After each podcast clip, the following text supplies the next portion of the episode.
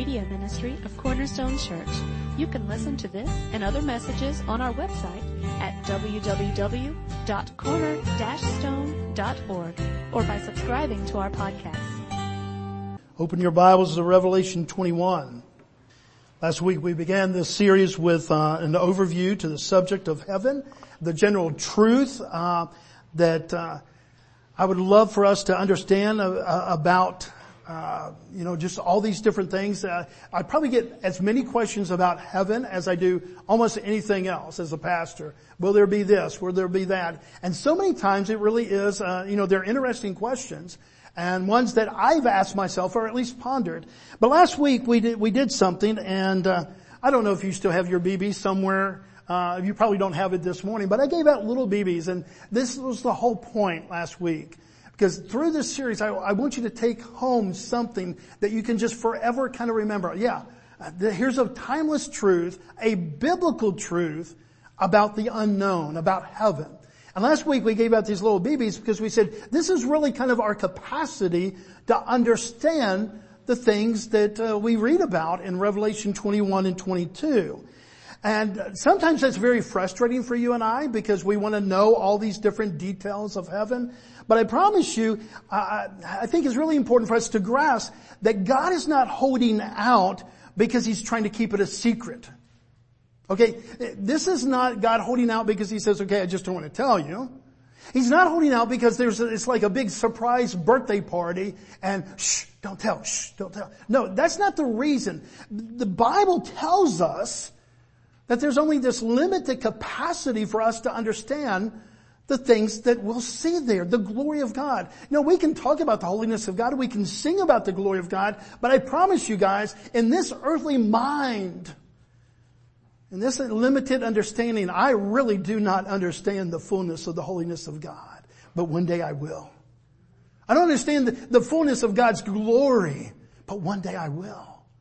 And so this holding out of all these questions isn't because God is just trying to say, okay, it's a big surprise and I want you to be surprised when you walk in the door. Like a surprise birthday party. Hey, everybody come at six, but the guest is coming at 6.15 or the person's birthday is 6.15 and we're going to be there and we're all going to say surprise. That's not why God's not giving us more information. In fact, as we began to discuss last week that He's given us all the information that we need, and that is His holiness and His glory. And we get God. Right now we have a limited ability to understand that. And that's biblical. It's not a punishment, it's just a limitation. And even though that was, heaven was not really the context in these next two verses, for all, because I'm always preaching context Read the passage, read the entire book, you know, understand where that book plays out in all of the Bible. So we always want to keep things in context. And even though these next two passages we're not talking specifically about heaven, they are talking about the limitations that we have now in our earthly bodies, even as the redeemed, to understand the fullness of these spiritual truths. 1 Corinthians 2 9. But as it is written, what no eye has seen, nor ear heard, nor the heart of man imagined what God has prepared for those who love Him. Tell, you know, tells us right up front, Paul saying, look, as big as your imagination could be, it's bigger than that, it's greater than that. Later on in 1 Corinthians 13, 12, he said, for now we see in a mirror dimly, but then, what? Face to face. He gets back to the, the direction that we're going, that we get to be with God. And we just sang about being on greener pastures and, and all that. That's part of our understanding of what release and freedom from sin will be. But guys, I promise you, it's all about God. It's all about His glory. And one day that will make sense. For now we see in the mirror dimly, but then face to face. Now I know in part. But then I shall know fully, even as I have been fully known. Does God know everything about you? Even the number of hairs on your head. And if we look at the promise that he's put there, he says, okay, you're going to have a fullness of knowledge of his holiness, of his righteousness. Now having said all that, with these, all these limitations, with our little BB brain and our capacity to understand this fullness of heaven and the glory of God, has God given us enough to live righteously? Yes. You know, this limitation that we have does not, you know, allow us to use this excuse. Well, if I would have known more, if I would have really had like this full picture of your holiness, I would have lived a lot differently. I promise you that is a truth. if we really knew the fullness of the holiness of God, but everything that we see about God now that's been revealed to us that we can understand by His Spirit and by His Word calls us to righteous living. Is it enough for us to long for heaven? And not just the escapism. We're going to talk about that in a couple weeks. Longing for heaven isn't just, I am so tired of this earth. It is that. But it's longing to be with God. If God is the focus, if it's relationship with Him that is the focus, it's not just getting away from the evils of this world. That's part of it. And certainly, I think, as God is understanding of that. And we'll see that in verse 4 in two weeks.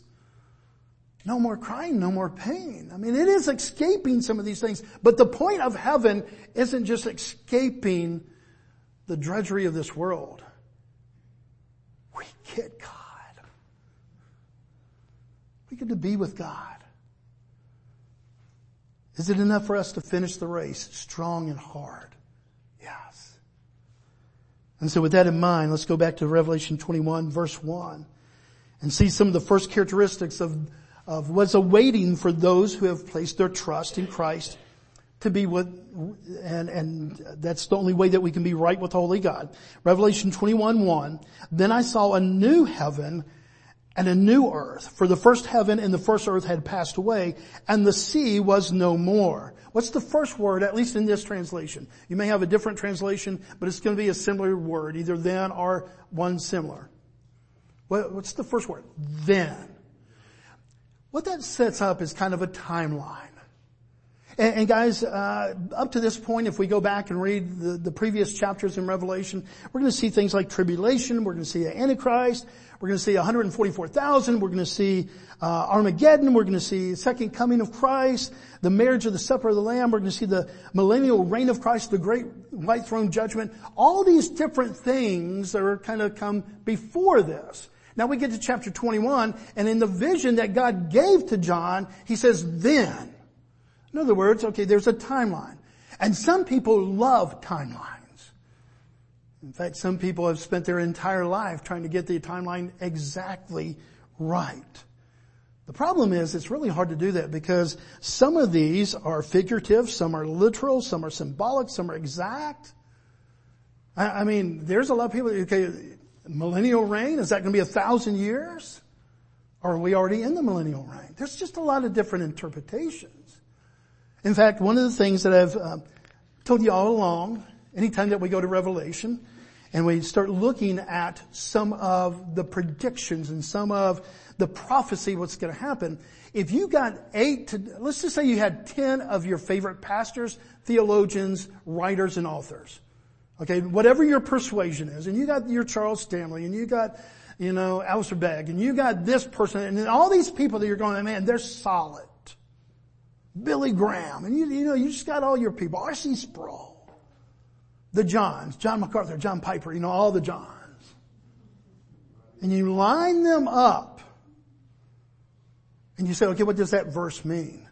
Do you know out of those 10 pastors that you fully trust and probably would agree on a lot of things, if not all things, but have eight or nine, eh, ten different interpretations of just that one verse. And that would be consistent throughout you know, revelation and the study of it. So, so we don't ignore that because the Bible says that this is the one book. It says this is a blessing to read it.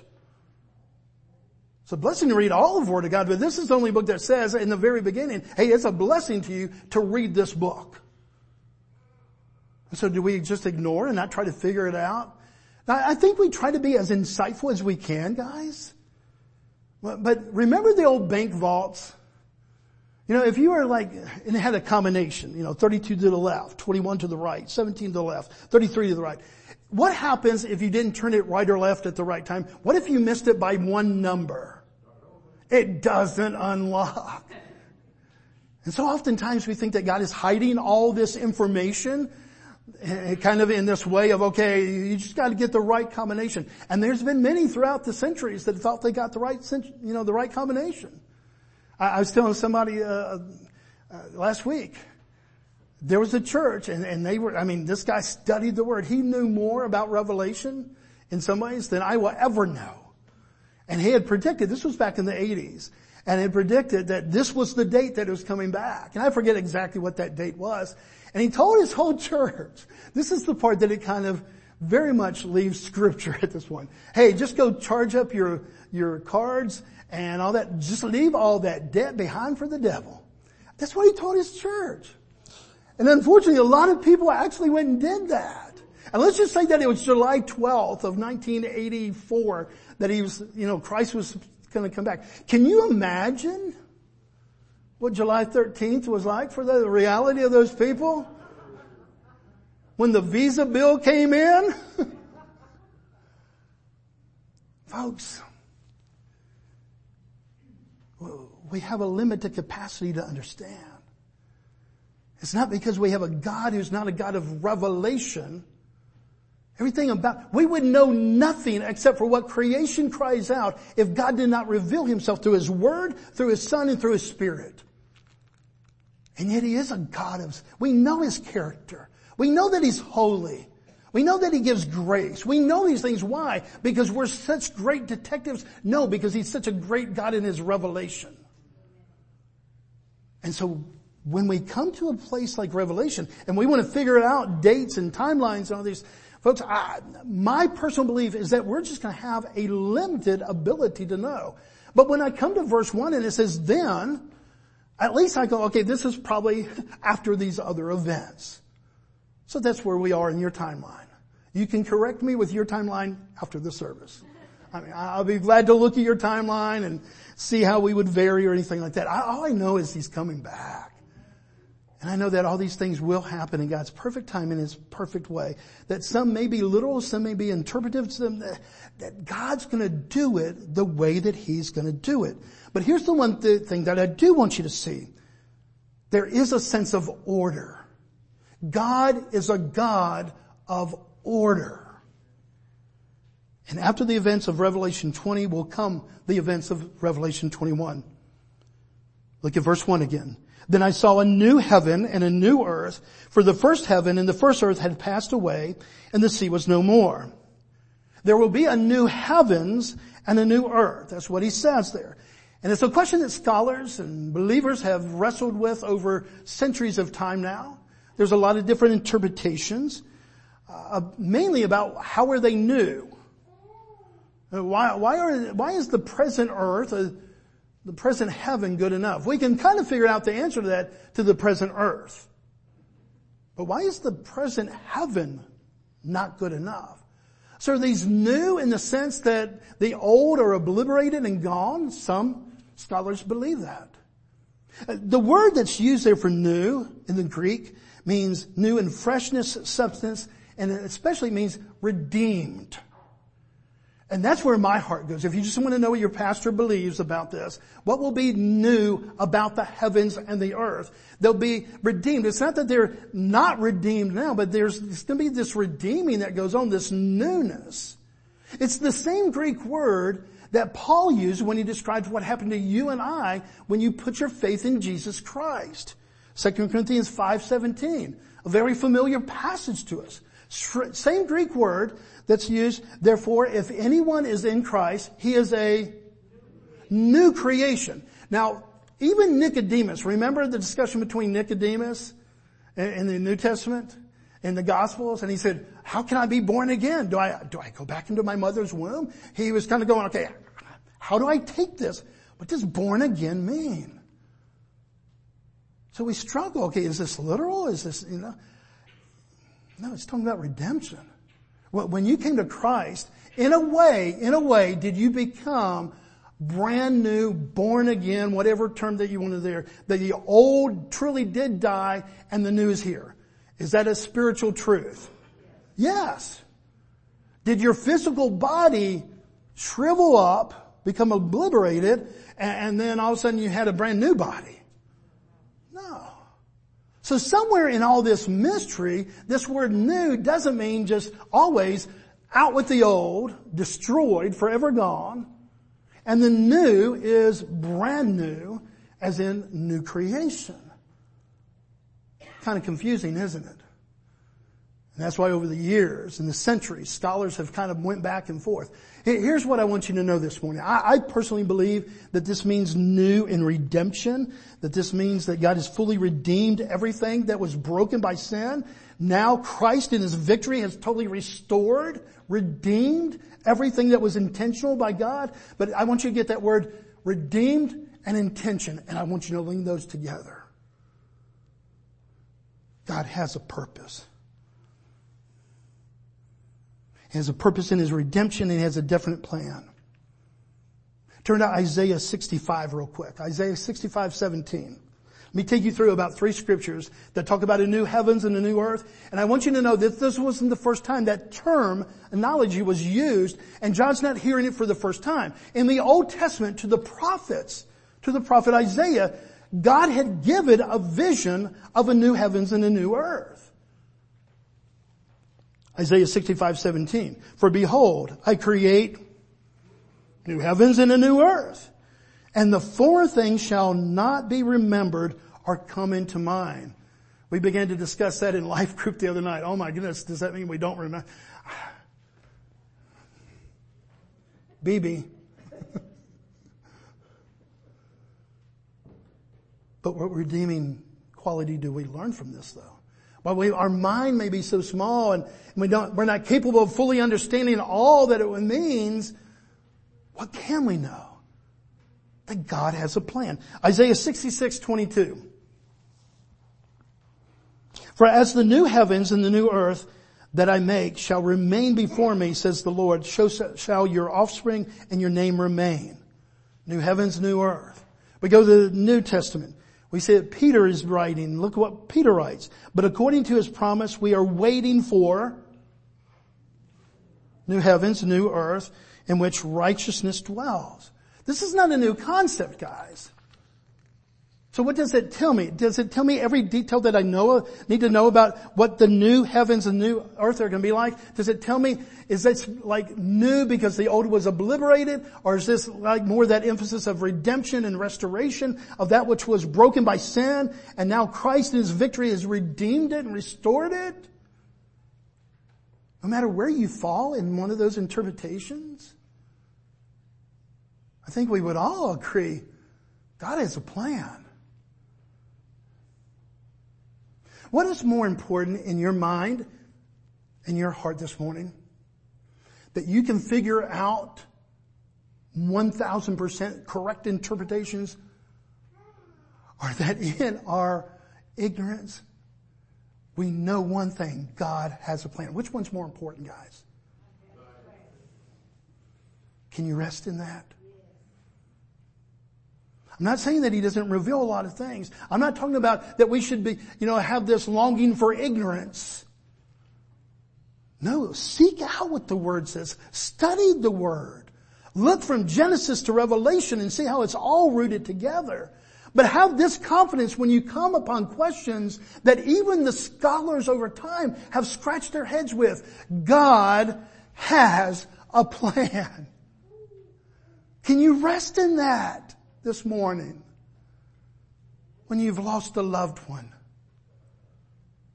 When you wonder, uh, you know, will I see mom or dad first? Well, uh, you know, is my granddaddy going to be there? Is, is this going to happen? Or, or what's going to happen to husband and wife? Well, I know my children. Every one of us, we think of those questions. But I'm not so sure that we're always going to get an earthly answer that, that we can fully understand. Maybe some general ones. And so what do we do? Throw our hands up in frustration? God, why are you holding out? No, He has told us the important thing. He has told us that He has a plan. Revelation 21, 22. Look at this plan. And John says, I saw the holy city, New Jerusalem, coming down out of heaven from God, prepared as a bride adorned for her husband. God's vision showed that there was preparation, that there was order, that there was intention. Now it says, a bride adorned and prepared, prepared a bride. There, in previous chapters we are talking about how you and I need to be prepared. And the illustration of the bride oftentimes is, okay, bride, be prepared. And we can only imagine that a bride would be prepared for her wedding day. And so that's a lot of the emphasis here. In this verse, all the emphasis is that not the bride is doing the preparation, but that God is preparing the bride. Rest in that, guys. Prepared as a bride adorned for her husband. In many ways, it's the very point that Jesus used to his disciples. Jesus went and told his disciples, okay, I'm going to die on a cross and they're going to put me in a tomb. I will rise again on the third day and then I'm going to go sit beside God in heaven. And what did the disciples do when they found out that Jesus was leaving them at the end of this three year ministry, that they had three years? What, what did they do? Well, if you look at the original Greek, it said that they freaked out. They were scared guys. They were scared beyond belief. What, what do we do? We've, we've devoted our whole life to you. We, we want to go with you. We, we just, why would you leave us? Can you imagine if you were one of the disciples and you just invested, you, you had left everything. You had dropped the fishing nets. You had left the family business. You had even left your family in a sense to travel with Christ. And then he comes into three years into the ministry and he says, I'm going to leave you guys. I promise you, the word freaked out or the phrase freaked out would be minimal to what we would really be experiencing in our minds and our hearts and our emotions. What was Jesus' response when he saw their emotional, their fear, their fright? John 14, 2 and 3. Look, look very carefully at this, guys. Jesus' response. He said, in my father's house are many rooms. If it were not so, would I have told you that I go to prepare a place for you? If you write in your Bibles, underline that. That's a really important part of his answer. To prepare a place. Verse three, and if I go to prepare a place for you, I will come again and will take you to myself. And here's the most important part. That where I am, you may be also. They're freaking out. They have nothing but questions. What will we do? How's life going to go on? Jesus responds, I go to prepare a place for you that where I am, you will be also. It's all about being God. We get God. And yet, we have human minds. I mean, can you imagine the arguments that the disciples took from this? Well, I bet my mansion's going to be bigger than your mansion. And we laugh because it's funny, but they already had arguments. Go back and trace through the Gospels how many times Jesus said, you know, that, you know, when they were fighting about who was the greatest among them. It wasn't once, it wasn't twice. Do you know on the road to Jerusalem, as he's going to the cross that week, what are they talking about in the back? Who's going to be sitting beside Jesus? Who's the greatest among them? This is where our human brain goes. And before we excuse ourselves and just place it all on the disciples, how many of us have always kind of wondered about the whole mansion thing? You know, have you ever wondered, you know, is mine going to be big? Is, you know, if we're not given in marriage, does my wife have one and do I have one? Is that a good thing or is that a bad thing? Our human minds look at the mansion part, and that's not the emphasis. I go to prepare a place. There's order, there's intention of me going.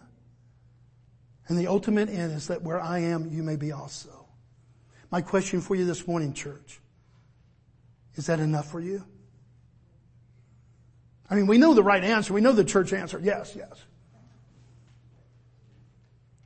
Is that enough when you really do have quandary? I mean, sincere quandaries over how heaven's going to be and all the different things about heaven? Folks, I, this is a very true statement. the mansions aren't really gonna matter. We get God. We get God. Face to face in His glory. And I don't know how all it's going to work out. If he says mansions, I'm going to go prepared. I, I guess there are mansions there. It doesn't matter. We get God. Look at verse three.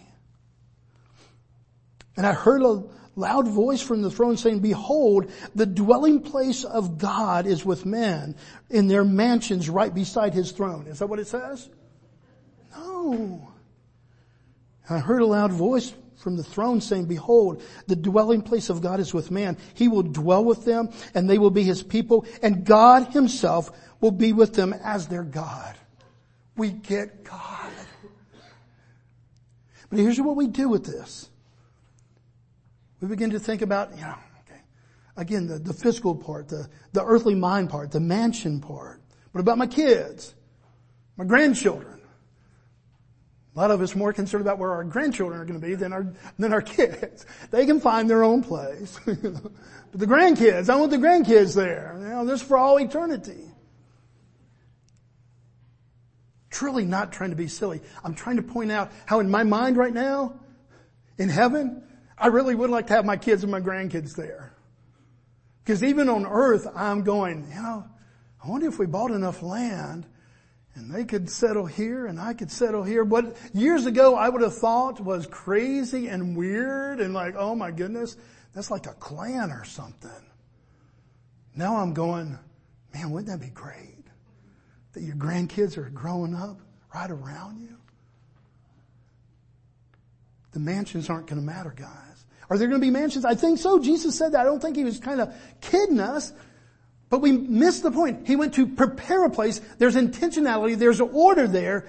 And what is the order purposely leading to? We get God. We will see Him face to face. He will be our God and we will be His people. And here's the timeless truth that I think applies here. Last week it was the BB. Here's what I want you to remember this week. Just because I think it's helpful sometimes for us to work out complexities with simplicities. Plus I'm a pretty simple person. I don't do complex real well. Would you agree that 99.9% of our questions about heaven are very horizontally related, earthly related? What are we going to wear? Are we going to eat? Last week, are we going fishing? Are we going to go golfing? I mean, 99% of our questions, aren't they kind of this? Is it frustrating that God doesn't answer those questions? Like if we all wear robes, is it all going to be white robes? If we have bodies, are they all going to look the same? I mean, very generic. If you died when you were seven, are you going to be seven in heaven? If you died at 107, are you going to be 107 in heaven? A healthy 107, but are you going to be? We wonder. All these questions, they're good questions. They're relevant to our mind here. But do you notice that the Bible never answers those? God never answers those in a really direct way. What do we see throughout the Bible? What do we see so far in this passage? He answers with thing, you get God. The holiness and the glory of God. So while we ask all these horizontal kind of questions, God's answer throughout the Bible is this one answer. You get to be in the presence of God, the glory of God. My question to you this morning, is that enough for you? When, when you humanly think, oh, what are we going to eat? Are we going to eat? Will there be Krispy Kreme in heaven? If we do eat, I'm convinced that there will be Krispy Kreme in heaven. Okay. But I don't know that we're going to eat. I mean, I know there's a marriage supper of the Lamb, but do we need to eat? Do we need that nourishment? I know that Adam and Eve ate in the garden before sin. And so if there's a restoration, a redeeming of that which is broken by sin, you know, well, I believe that there will be animals. I believe there will be work. We covered that last week. We looked at Genesis. We'll get to serve God. There will be a joy in that. But all these questions that we have that are good questions, they're relevant in the sense of our human understanding, they're all answered in the Bible by one answer. We get the glory of God. We get to be in the presence of His holiness forever and ever and ever. Remember the verse that we read before? 1 Corinthians 2 9. But as it is written, what no eye has seen, nor ear heard, nor the heart of man imagined what God has prepared for those who love Him. Do you see a key word in there? Relevant to our sermon this morning? Prepared. Order. Intentionality. God's not making this up as He goes. He's not waiting to see how things turn out. He has a plan that is prepared, that is ordered, that is purpose and intentionality. Go back to that other verse that we looked. 1 Corinthians uh, 13, 12. For now we see in a mirror dimly, but then face to face. Now I know in part, but then what? I shall know fully, even as I've been fully known. It's not now, but it is then. Folks, God has a plan for us.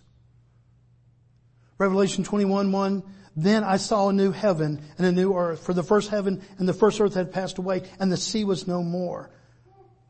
This plan of God is that we get to be in the presence of God.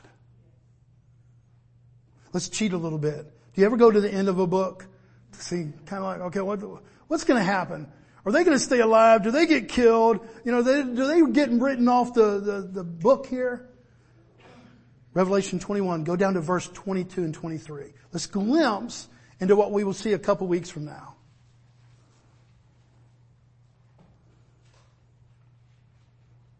And I saw no temple in the city for its temple is the Lord God, the Almighty, and the Lamb. And the city has no need of sun or moon to shine on it, for the glory of God gives us light, and the lamp is the Lamb. Church, is that enough? Is that enough? Even for a little BB brain. Even wondering, okay, how new is this to be? And what kind of new is it? Is it enough? What the Bible does tell us as it points back to one thing. And it's not the color of our robe. It's not what's on the menu. It's none of those things. It is the glory of God and we get the Lamb of God who saved our lives. Let's pray this morning. Father God, I am as inquisitive wondering as any other person here, Father. Especially when it comes to those questions about heaven and family. About, even though Carly and I are not going to be given in marriage, well, what does that mean? And when I know my kids and when I have a mansion near my grandkids, I get that, Father, and I thank you for your patience and your kindness and your goodness, Father. That you understand that now with earthly minds, that we look at a word mansion and we start thinking about, okay, are we going to be by our friends? But Father, thank you that when we look in your word and we try to get real answers, biblical answers, your answers to all these complexity of, of questions, Father, we get this one repeated question uh, or answer time after time after time after time. We get you. And Father, will you help us in faith to say, not in ignorance, Father, not in a nonchalant way, but Father, in a thirsting, will you let that be enough? Will you grow us in our faith and our walk with you? That our longing for you is much more of a driving factor in our longing for heaven than just escaping the evils of this world. I don't know how you're going to do it, but I know that it will be prepared and intentional and that I will see you face to face. Let that encourage my heart, our hearts. Let that be the driving force this morning, Father, for us to go and tell others that don't know about Christ, about this beauty of the gospel.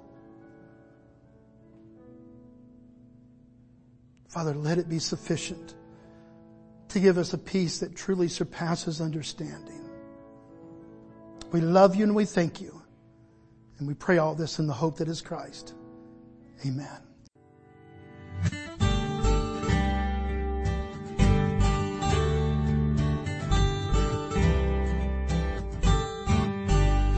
Thank you for listening today. We hope this message was a blessing to you. To learn more about our church or our media ministry, you can visit us online at www.corner-stone.org or find us on Facebook.